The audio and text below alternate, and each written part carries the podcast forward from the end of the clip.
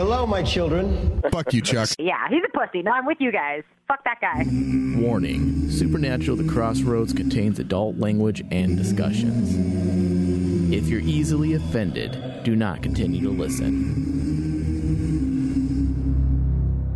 Oh, Dad.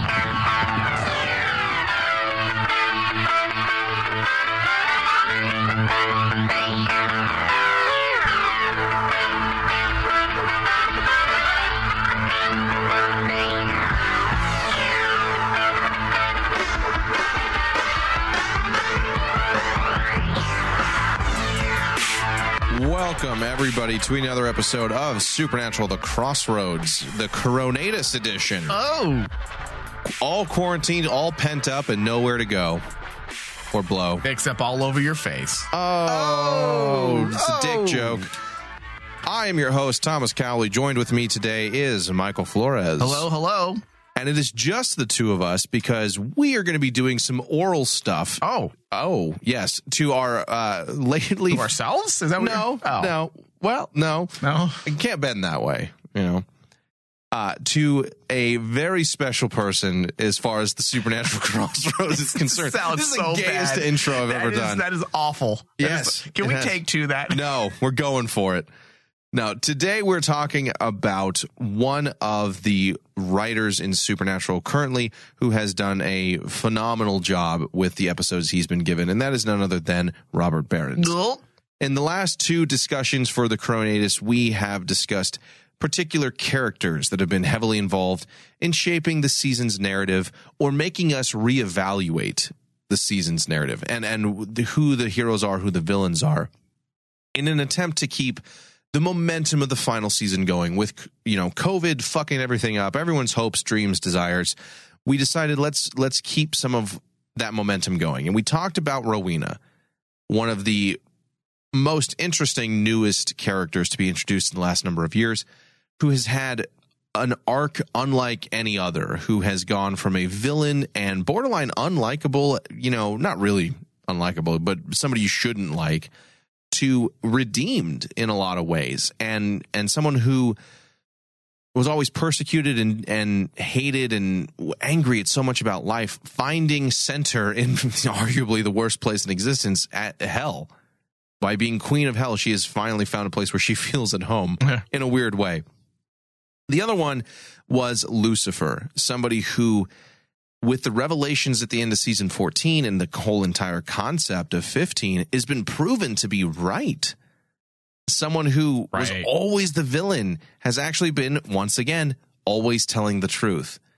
And what does that mean, not only for his character in a retrospective look, but how that affects the decisions Sam and Dean have made, the statements Chuck has made, everyone's viewpoint about him and did he as a character need a reevaluation because he was not wrong Right. this entire time Yep.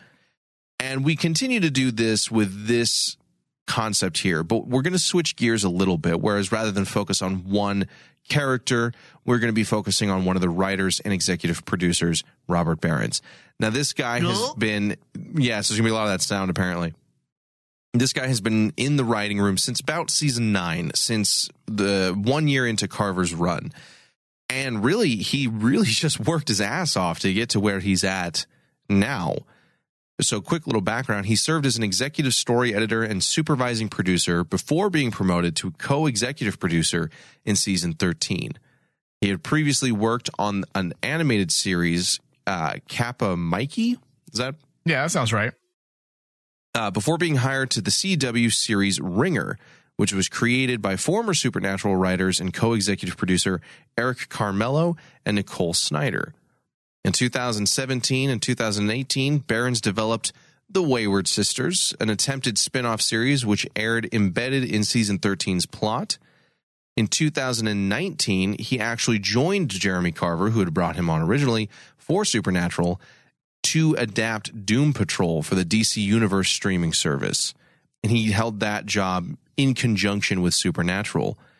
And That guy's a worker bee. and then still in 2019 in Comic Con, it was revealed that he had been promoted to executive producer for Supernatural's final season. Now that's work ethic, Thomas. He's done more in those years than I've done with my life. Uh, He he did more in the last five minutes than you've done your entire life. Like I guarantee you, right Oh, yeah. now, as we're talking, he's working.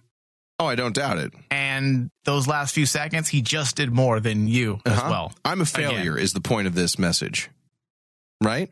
Yeah. Yeah. Okay. Thank you for for confirming that. you dick. Do you think he has all his, you know, everything you just went over? Do you think that's on his Tinder profile as well? Like, hey, I'm Robert Berens. I served as executive story editor and supervising producer before being promoted to executive producer. Season 13 of I, Supernatural. I doubt he's uh, nerdy enough to write all that in his Tinder that profile. nerdy. I mean, I ain't gay, and I would go after him with that in his profile. I'm like, damn.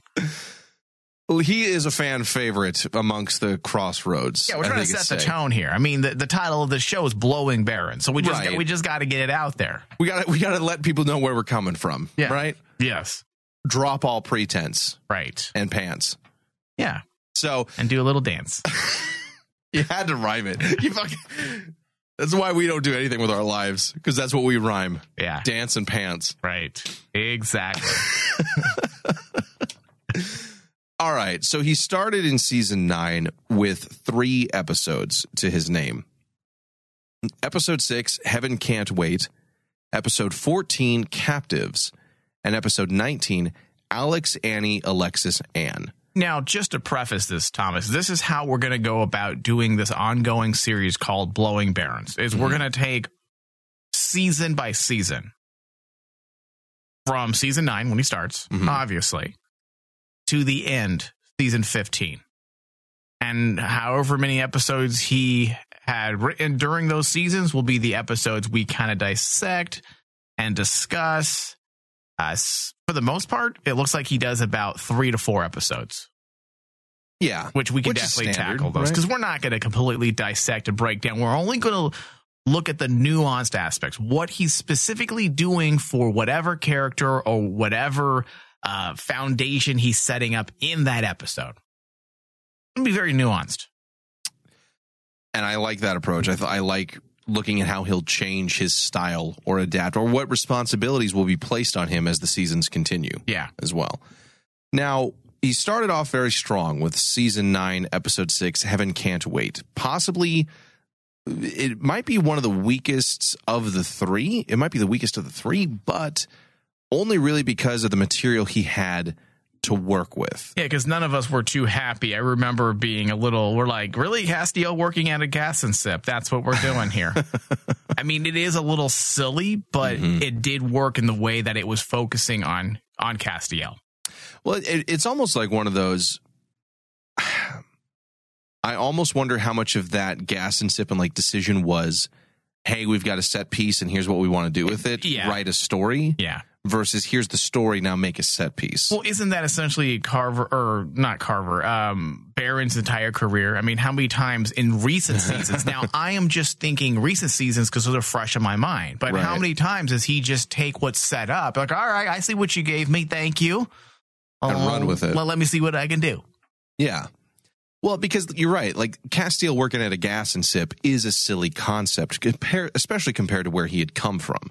A soldier of heaven, no nonsense, helped fight in the apocalypse, sacrificed himself repeatedly for the greater good, killed by Lucifer, working at a gas and sip, Yeah. Ingested ah. all of the Leviathans. caused the downfall of all ha- angels in heaven. And Gas now- and sip. Yeah. I mean, if if if he was looking for a job, right, and the would be employer had sat him down and asked him where he would see himself in five years, I don't think it would be the gas and sip. No. Can't say it would.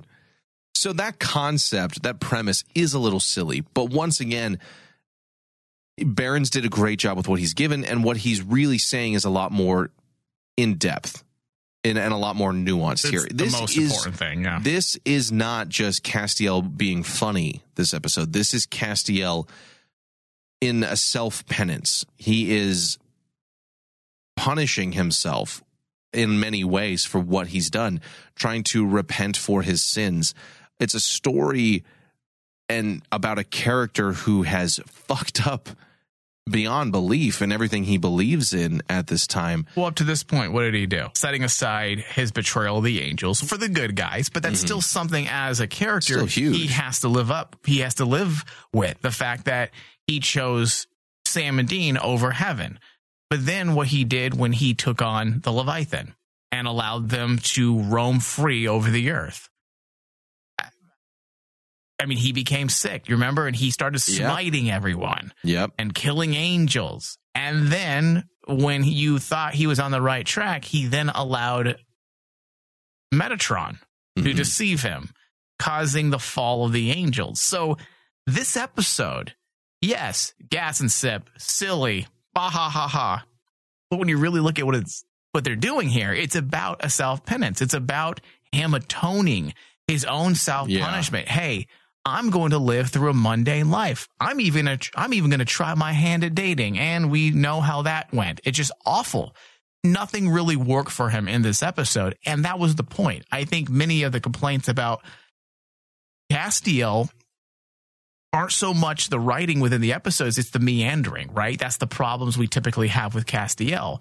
But when you look at the overall purpose of what this is about, what this specific episode's about, it works. And that's something that I feel Berens managed to do pretty well because, as I said, when we look back at seasons with Castiel, the things we complain about is just purpose. So what's his purpose? Why is he here? Um, he's just kind of going from A to B and just kind of floating. Well, I Uh, think that really came into play later, past this point, Yes. almost. You know, with the fall of the angels and every angel that was left out for blood from him, and him losing all power, all notoriety, and being reduced to the lowest he's ever been, is your standard act two end, right? Yes. for this character. So it makes sense in a lot of ways. It was afterwards where they didn't really have much for him to do. I think back to season 10, I think to season 12 and and you know, that's when he finally had something with Jack, but in 11 he's just Lucifer's meat suit, you know, trying to make up for this. But here it, it was a little bit better. It was trying to see him he fell from grace in his own way and now at the bottom of the rung of society, you know, being borderline homeless, working at a gas and sip, and really seeing a life from a different perspective, I think was important for his character development at this time. And that's one thing that Berens did a great job of. of. It's it didn't matter what scenario he and I think this is one of the things we like about him as a writer. It doesn't matter what scenario they paint him into. Hey, we just killed a major character and we haven't set up any emotional payoff. Please fix this. You Are know you talking about season 14, episode 18? what? Yes, yes, I am. I'm Mary's talking exactly about that. Yeah, no, but you're right. And when I was reviewing these three episodes, specifically season nine, episode six, and season nine, episode 14, Captives, I specifically saw what he was doing in these episodes are exactly what, What he he's was been what doing he's for a been doing for a very long time, even with the most recent episode that that um that pertains to Mary's death. The way that like what you just said, the fact that he brought relevance to that death and reminded us of the importance and why she's been around for these two or three years. He did all of that in 47 minutes when he probably shouldn't have been able or he probably shouldn't have been asked to do that because Right. these things should have been already set up long before. So when you look at these episodes, we see him yet again bringing relevance to something that's not necessarily the focus. So episodes not episode nine, six, and nine, fourteen, for the most part, were myth arc heavy episodes. So he was tasked with moving the plot of the season forward, and also running parallel to that would be Castiel's penance, the price he has to pay for once again fucking up and essentially causing the angels to fall. Right. It's, And- it's very meaningful for the Castiel character. It means a lot. It ma- it matters. He makes it count. And again, that's what I was saying is that his doesn't matter what scenario they give Berens, he's able to make the best of it by focusing on character and what the character is going through, regardless of the weird ass setup that he may be handed. Hey, your character works at a gas and sip. Make the best of it. Like you, like you said there with Mary, she's been killed and we didn't really do much with her through the season. Make us feel bad make us have an emotional resonance, an emotional payoff, all in one episode. He does a great job there. evoke feeling, evoke emotion, give us as an audience what we're supposed to be feeling. Because again, going back to episode 17 of season 14, we were all very frustrated.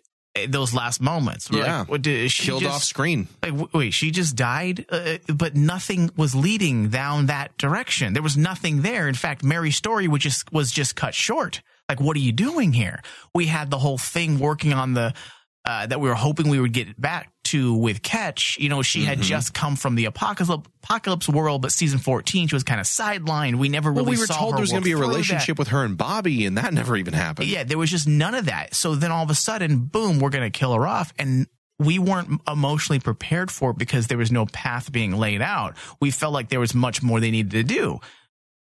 And then Berens comes in on that white steed Mm-hmm.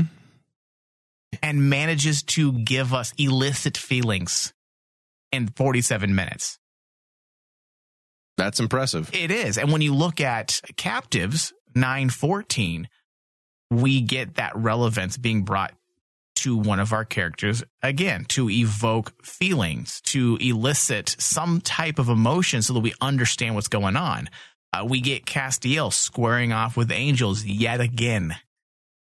Well, But- it pushes him into doing something, you know, and that's the thing that I'd say. that's the key there. It's action, right? R- good writing, television, movies, it's action. Your character's doing something. And and that's I think something that a lot of writers in today's media and this is not just for supernatural. This is this is for everything. If you feel unsatisfied with a lot of television particularly out there right now, it's because they have things happen. They don't have characters doing things. It sounds kind of stupid at first, but the difference is something happens. Mary dies. That happened. You didn't have a character set it up. You didn't have a character make a decision. You didn't have payoff for things. There's no, there's a lot of A, there's a lot of moving from A to B to C, but there's, There's no a lot of things happening, but there's no reason. There's no emotion. There's no decision making behind Yeah. it. or There's- accountability at times. Yeah. There's no accountability. And that's why this episode 914 stuck out because there's accountability and also nine 96 accountability. You know, Well, I mean, Castiel brought down the fall of all of heaven, and now you have different Splinter Cell faction groups starting up. Bartholomew and I think it was Elijah. I can't remember off the top of my head. yes. Uh, okay, awesome. Uh, different groups starting up their own little sects of SECT, uh, sects of of groups Yeah. within to start their own war. And Castiel tried to remain outside of it, but by showing him at his lowest and having him learn from that in the first episode, we push him to face what he did, face up to his actions and those consequences by having him go up against Bartholomew. And that's why it worked so well because it wasn't necessarily about simply moving the plot. It wasn't about No. things happen. It was about making a character make Yeah. a decision that happens and there are ramifications for that action. You can't take accountability away. When you have a character do something like create the or cause the fall of angels, right? Which is a, a major thing in Supernatural is the season finale. And looking at how other TV shows nowadays and sometimes in Supernatural in later seasons, sometimes they do something and then they don't really go back to it. You have the action, but there isn't the consequence. We're not dealing with the the cost. We're not dealing There's no with the cost. We're not dealing with the aftermath of that decision. Hmm And that's what Berens has done very well in these episodes. He is dealing with the aftermath. He's not forgetting what this does to the character. Uh, he's not forgetting what this does to the specific episode in question. What is it doing? What is it fleshing out? How is it assisting Sam and Dean? How is it moving the myth arc forward? all of these things are factored in in 914 having to face the very angels that he had just caused to fall. wronged. Yeah. Well, the thing is too, it also shows him learning from his experiences. You know, you you have Castiel allowed himself to be duped by Metatron, tricked, played, you know, made the fool. But to be fair, who wouldn't be duped by that charming motherfucker? Lucifer would have seen through that. That's true. Yeah. Now, Castiel has allowed himself to be played. So what now? What do you do with this character who's at his lowest point, right? Well, explore that. Ask that question. What do you do now? And you have angels gunning for him. So when they finally get a hold of him, they try to recruit him into their same play, help them do something. Their way is the right way. I know what to do. Believe me. Well, he just got fucked over for this exact thing. So it makes Castiel ask himself, what am I going to do when confronted with something similar? Will he be allowed to be played the fool again, or is he going to take decisions and actions into his own hands? And you also have to remember what he's living with still. He's also dealing with post Leviathan and the fact Yeah, that he unleashed that mess. So you have that, you have the fall of heaven, and then you're confronted with your angels, your brethren, the ones you've turned your back on. That's why this episode's so powerful for Castiel and well written. What will he do? There's questions. Mhm. There's there's there's the building of a character here. Well, and it also shows it not only builds character, but it, his actions reveal his character. You know, Bartholomew references that they used to work together during the season. Well, I guess it would be seven, season six, seven Civil War against Raphael. That they were partners, they worked together, and Yeah. he wants to take out Metatron. There's no reason Castiel should think otherwise or or not take Bartholomew at his word. But then he wants him to take someone else's life who he intends to torture to get information. And he sees too many similarities between what Castiel let happen before. And now Bartholomew wants him to kill. And after so many fuck ups, frankly, of Leviathans, the civil war with Raphael, killing so many angels, letting the remainder fall, listening to Metatron, he doesn't want to be the fool anymore. And he makes a decision, a, a painful one and at a great cost, because he takes someone's life, but he now is in control of his life. He is no longer the the fool in that way. He's making the decisions. And But it's also- a turning point for Castiel in a lot of ways. But also, but also it just adds more depth because to him and what he's dealing with. yeah, Because if you remember, he ends up taking Bar- Bartholomew's life Yeah. in the end. yeah, Something he didn't want to do. He had already caused death. It's something he didn't want. He didn't want the power. He didn't want the responsibility. it wasn't just a war and there's casualties and he can brush it off. and then he was put into a compromised position where he had to do it yet again. Yeah. But I, I what I liked about that was it's a terrible situation that he's put into yet again, but he didn't let someone else or blind faith and zealotry push him Yeah. Into it. He made a conscious decision and it's a painful one, It was his decision. but it was his Yeah. exactly, but it was his decision to make. it's an example of him owning his mistakes when you think about it. I mean, Which is it- the first step towards fixing anything. Right. And again, goes right back to the very first episode Berens wrote this season about the penance and about going through the mundane. This is your punishment. Learn from it. He's taking ownership of his mistakes. He's cleaning up his own house, essentially. So it's it's good stuff. It really does work. Well, and it's one of the things that makes Barron such a valuable writer to have is that he writes each of the characters that he's handed very, very consistently. They don't do things that feel out of the norm. It feels like this is Castiel. And there's been a couple of times where Yeah. weaker episodes have felt like, is this really Sure. what they would have done? Yeah. Or what happened there? Or just silly decisions being made.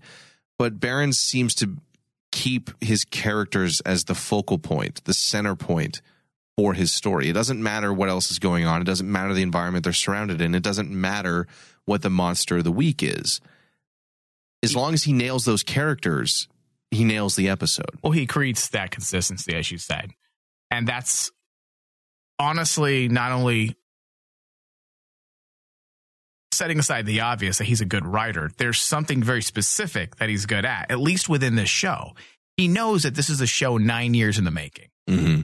And that there you can't reinvent the wheel with these characters. You can't, You can't. break you can't break the characterization because not only will we all scream foul ball, but that's also shitty writing. And obviously he's not a shitty writer. But he has the awesome ability to flesh out ideas further. As we had discussed with season 14, Mary's death. We see it here in these two episodes with Castiel. He's got a knack for continuing what others have laid out. The idea that Cass feels a form of guilt about the parts he played in Angel Death and Heaven's Destruction started a year prior. Yeah. It's the reason he got into that mess with Metatron in the first place. So we have Berens coming in here not trying to say, hey, I can do this better. No. It's, hey, I can further your idea and add a little more. And that's what true writing is about when you're writing on a TV show. It's not about the ego of saying, I'm going to do this better. It's about, hey, I saw what you did there and I'm going to further that story. Sit back and watch what I do. Well, I think I think you brought up a good point. TV, a book is written by one person. Well, okay, usually. Right. a movie Collaborative. does have collaborative aspects to it, but the script is, if it's good, one to two people. More than three, we start seeing where those movies fall apart. We really do.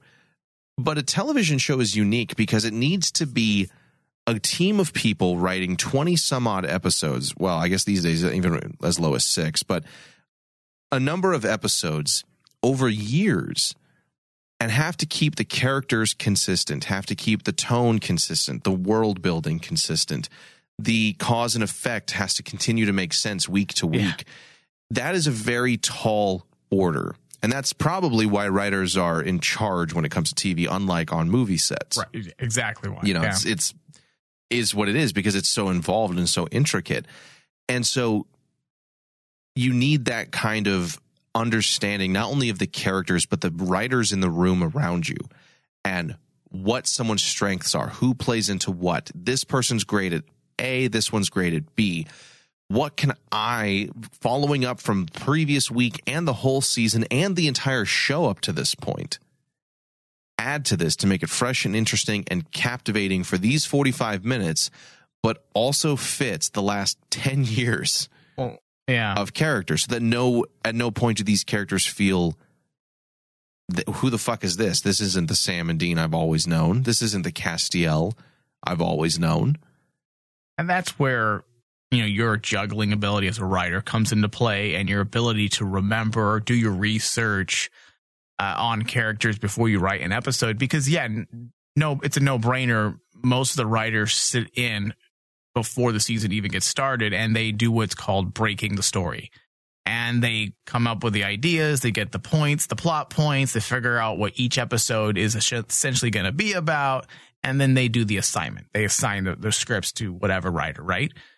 But a lot of time goes by between breaking the story and writing the episode. yeah And almost a year right uh, yeah, Well, and, and an idea is just fine. You can have an idea, but then you have a writer before you that's going to take that idea. I'm like, all right, I'm going to do this. And then another writer comes in. All right, I'm going to continue that, do this. And then you were signed the episode, let's say 30 episodes later, Yeah. 13 episodes later.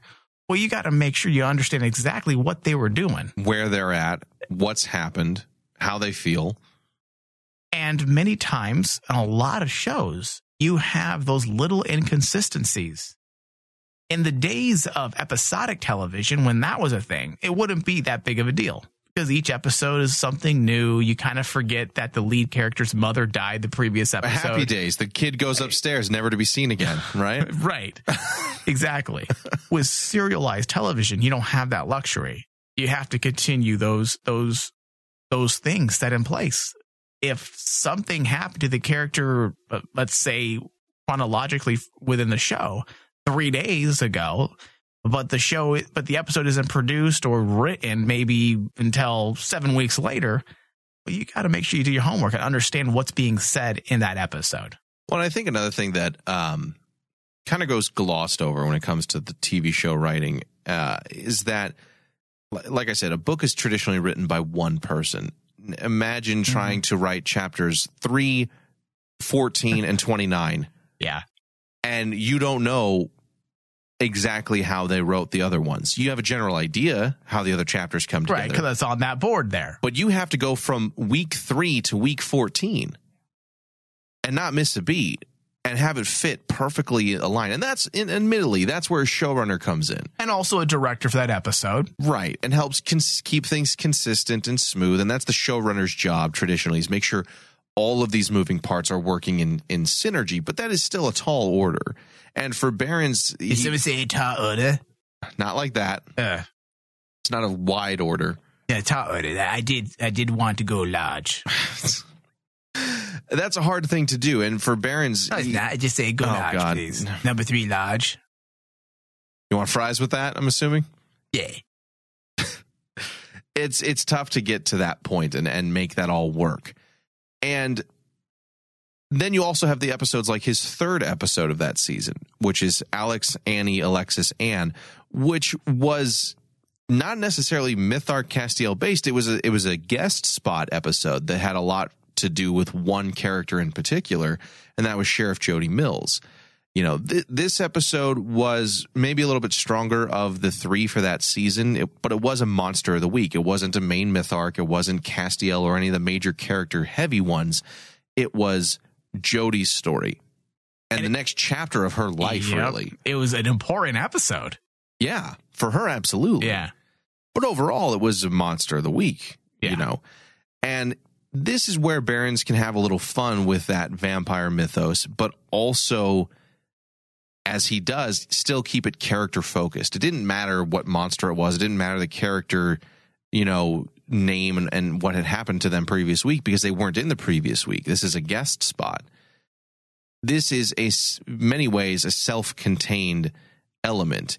I mean, really, for the story of Jodie, it was a turning point for her as a character. Somebody who had gone through such tragedy and such pain in her life to really be given that second chance and something that would carry with her as a character for years, but also be the thing that would give Berens, you know, really the the groundwork for building and attempting his own spin-off show Yeah. just a few years later. And to have Berens be the one to kind of take control of that was a good call because not only did he bring back purpose to Jody's life, but he did what he does best, and that's add layers to her character. This is somebody who has been through a lot of shit and kind of uh, from from what I from what memory recalls down in the dumps in a little bit of ways not doing the best. How do you give this character a new lease on life? How do you give them a new purpose, for lack of a better term? What do you do to help them Well, we, and make them interesting to watch again? well, we had talked during, I want to say, our very first Wayward Sisters edition discussion. Mm-hmm. Uh, when we thought Wayward Sisters was going to be a thing, we started uh, a little mini discussion for Patreon subscribers, and we had broken down Kim's or Jody's story. Mm-hmm. and we broke it into chapters. And we realized that there's an entire series here within a series. It was we had Jody's first chapter that was arguably Right. uh season 5 and and season 6. And then this was the the either the ending or the beginning of a new chapter because you had a woman that was dealing with the loss of loss the loss of a child, right? Mm-hmm.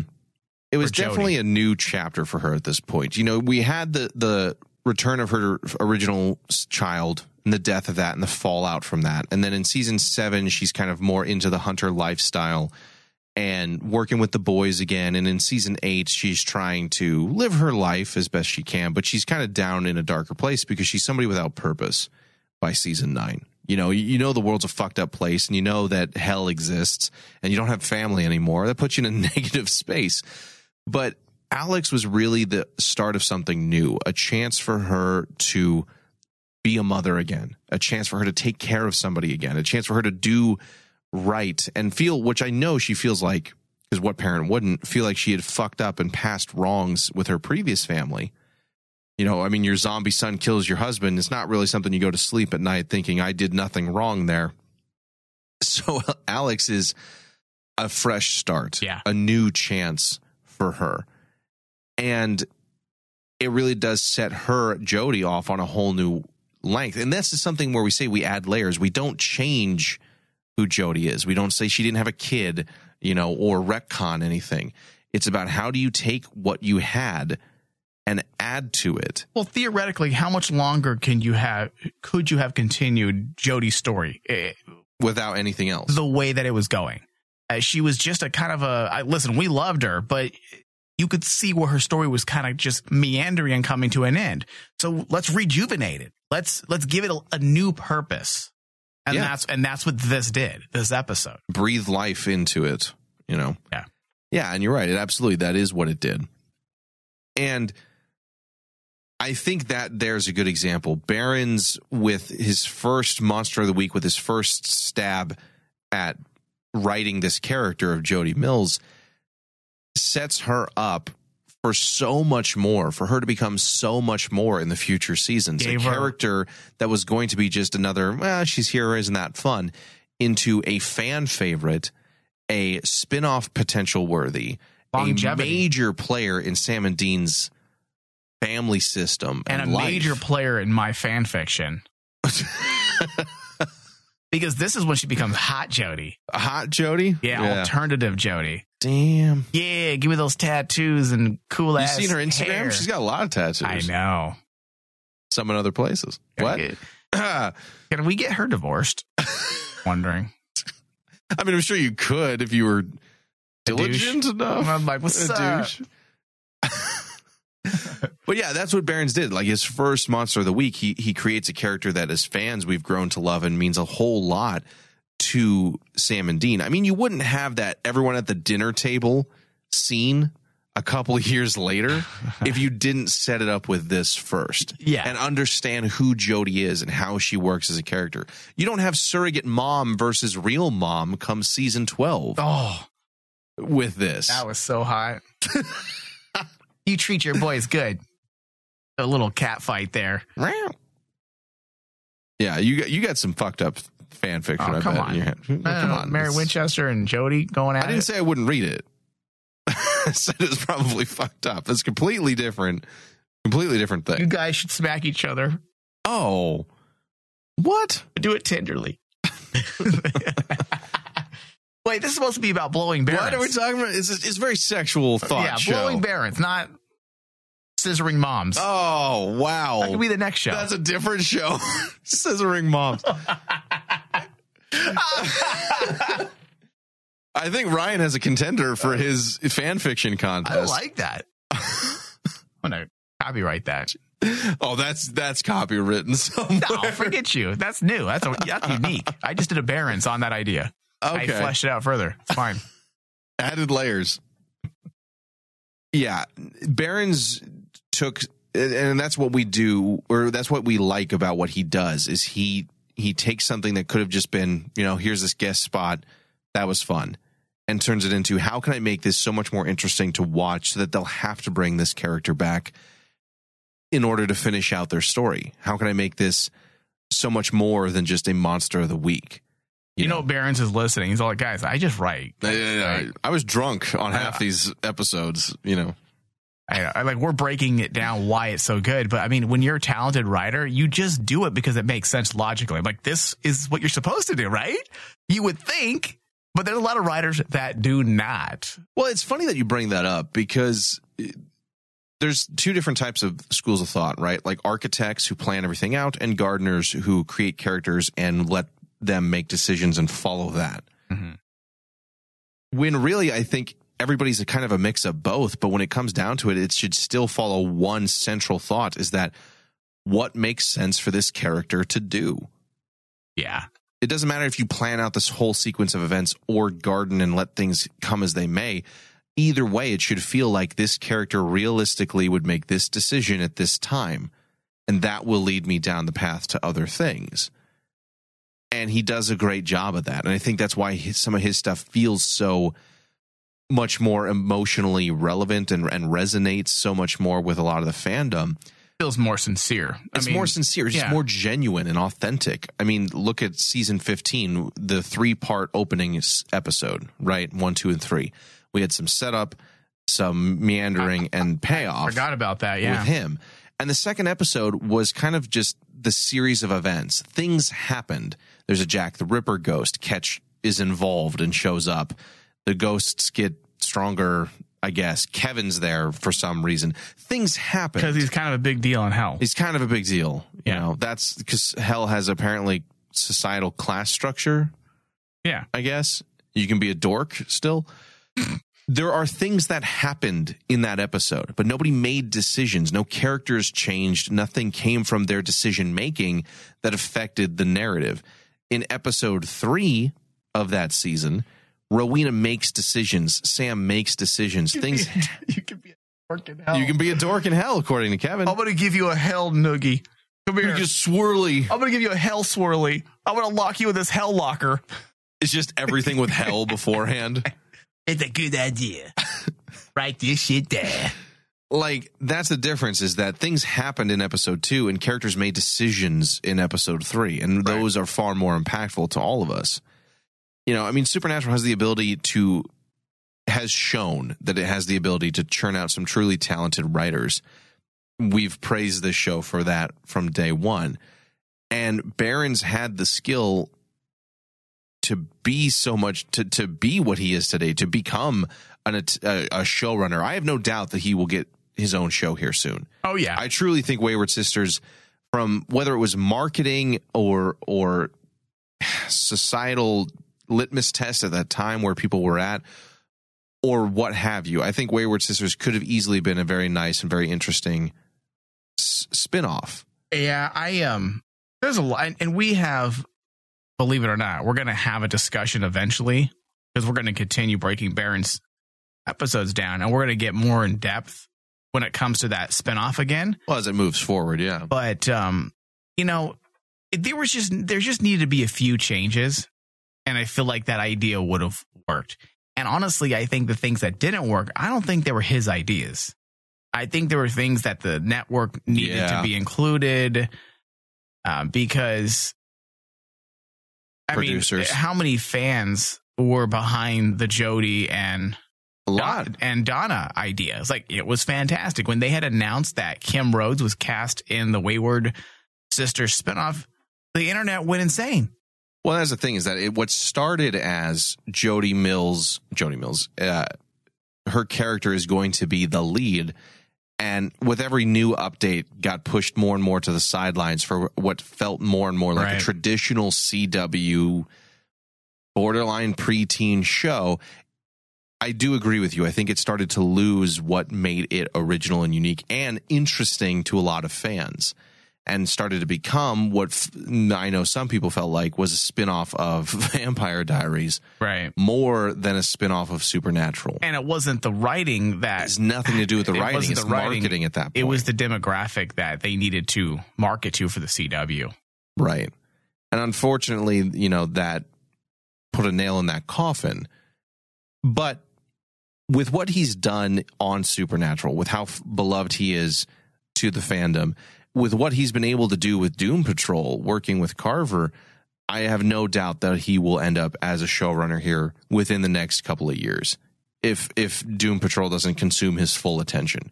But like we said from his list of achievements in the last few years, he's probably already working on two different shows and several pilots and all that He's stuff. He's probably running a show right now. He probably is. We just don't know it yet. And a lot of this, a lot of this stuff, he had natural talent, but I do think it's important to say that he learned a lot. I think from Carver over his time there. I think so. I mean, isn't that a sign right there? The fact that he joins Carver again on Doom Patrol. He obviously, uh, He obviously respects his work. yeah, he no doubt looks at him as a bit of a mentor. Isn't it amazing when you look at the combos that have come out? Because you had mentioned that Supernatural has churned out some talented writers. look at the combos that we've gotten. You got Kripke and Gamble. You have Carver and Berens. You have Edlund. I mean, you just have so many, uh, Robbie Thompson. You just have so many great writers that have come out of that writing room. Yeah. And have gone on to do great things. The Magicians, you, Yeah. the boys, uh, Doom Patrol. Fuck, It, man. dude, it goes on and on. and that's just from the showrunners. That's not even going through all the writers' Yeah. accolades and and what they're currently working on. it says something about the show and it does tell you it's a bit of a clue there as to why the show has lasted so long it's because it's not just because fandoms love jensen and jared or sam and dean there's magic there's magic in that writing room uh, Kripke left some behind, and everyone's feeding off that magic. There, there, there is something special about the writers who have fed off each other. And one group comes in. There's a few that have stayed. They teach about this show and how you need to write this show. The next ones move in. The other ones leave. It's it's just a fantastic luck of the draw is what it is. Like shows don't do this. A lot of times writers hate each other. Maybe writers do hate each other in this writing room. I don't know. But that doesn't mean they're not learning off each other either. Maybe they hate each other. Maybe they don't hate know. each other, but they are learning something. Yeah.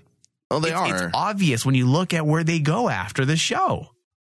Well, not only that, they, they learn they learn from each other, but I think like you said there's magic in that room because it takes something for in the writing room specifically for that show to continue for 15 years and for the most part still feel true to its original concept. Yeah. Yes, things have changed. Styles and flavors and certain aspects have altered with the years And that's going to happen. and that's going to happen, Yeah. but it doesn't feel like it's ever lost the soul. No. I guess. And that comes down to the writing and that comes down to people putting in the effort and caring and and contributing their all while they are there. You know, and for for Even me, guys. to some degree even you. And for Carver I love that you addressed me as him. yes. Yes. I uh, finally won. you know, for for Berens to come on in season nine and be one of the biggest overall assets in the writing room, just a handful of years later, getting attempted, getting the chance to do a spinoff in what four years is that? Nine, ten, Yeah. 12, 13. yeah. I mean, that says a lot about his talent. Now, the three episodes we had here, we're we're going to rank them, kind of put them in order from which ones we liked the most and which ones we liked the least. Um, it's a little different because these aren't like parts of one particular arc. It's not like it was a completed story Right, yeah. or trilogy throughout the season. It's kind of there's two and then a third. Uh, so, Mike, what Oh. going from least favorite, Oh, least favorite. right, for you? Which Oh, how would they go? Because I think we have. I think this could be interesting. Hmm. Hmm. Uh, Heaven can't wait, Least favorite. Least Seven- favorite. Okay. but still damn good. Why is your least favorite that one? I didn't like the the setting, not Okay. the writing, the setting. That's all it is. And the reason why it's not number one is because when you look at the following episode, Berens does captives. I feel like that does that much more for Castiel, facing him against his consequences and and posing questions as to what he'll do next. Will he fall into the same predicaments and situations that got him where he's at now? Will he become a leader? Will he run from being a leader? As we know, he doesn't want to be a leader at this point. What's he going to do? I liked the questions they posed. But for me, I feel like the best work uh, for season nine when it comes to Berens is Alex Annie, Alex Ann. And it's it's a monster of the week, but I mean, I don't want to reiterate everything you had just gone over, but it's just what it meant for Jody, And because she was already a fan favorite up to this point, I don't honestly, if you look back at what they've done with her, it wasn't until this episode. This is the turning point for Jodie. Yeah. The absolutely. Jodie we have right now to this day is because of this episode. Yeah. That's true. And that's when you know you have gold, is when something you do from seasons ago still is impactful. So Alex, Annie, Alex, Anne. Is your favorite of the three? Yeah. Uh, you know, originally when I when we started this, I leaned more towards captives, perhaps being my favorite one because Castiel making the decisions, choosing to be his own person, and what that signified. And I like tragedy, so seeing him as a downfall in uh, Heaven Can't Wait is always fun for me. But in the discussion and thinking it through a little bit more, I, I do have to agree. I think Alex, Annie, Alexis, Anne is his strongest because it's one thing. This is, I guess, where I would uh, where I'd argue. It's one thing to write a strong episode for a character that's been established for nine years. It's another thing for ma- to make a character interesting who's only been a small side role for the last couple of years. Like to all around together had maybe one episode's worth of or two episodes worth of true development and to make them interesting and to give them such life to to where we as fans would want to see more and more of Jodie as a character with ravenous hunger to where we become where she becomes the the lead in a new show attempt, a spin-off attempt.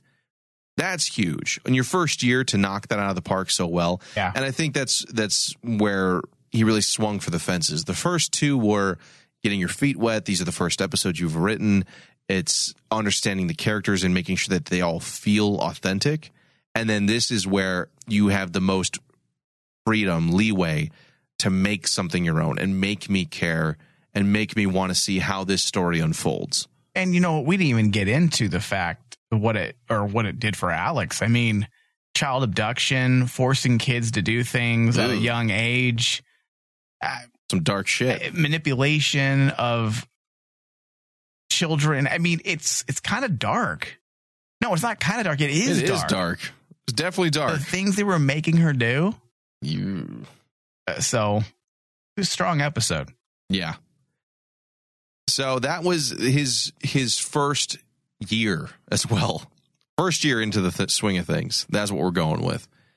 And he's only gone up from there. I, I not to say anything about season nine being weaker or anything, but He just He's- gets better and better. he just has gotten better and better as time has gone on. just and just be, and that's why I want to do this because you and I had talked about it. Like, yeah, man, he just gets better and better. And just it's awesome to see a writer because we obviously have paid attention throughout the last 15 years, but we started in season nine with a show. yeah, this show Crossroads. So we've seen Berens. Like, as we're breaking down these episodes, we've seen him grow and his we're challenges. doing while we're doing reviews and because of that you it's noticeable you can see just how he just continues to evolve. y- yes evolve as a writer evolve, adapt, improve. And I think, you know, going back, looking at the list of episodes he's written, I don't think we do our top five every year. I think he's always been in the top five. well yeah Or is it top three? Either way, he's you talking always about the end of the year our end of the year for the Oh, whole he- season. yeah He's always one of his episodes always makes it.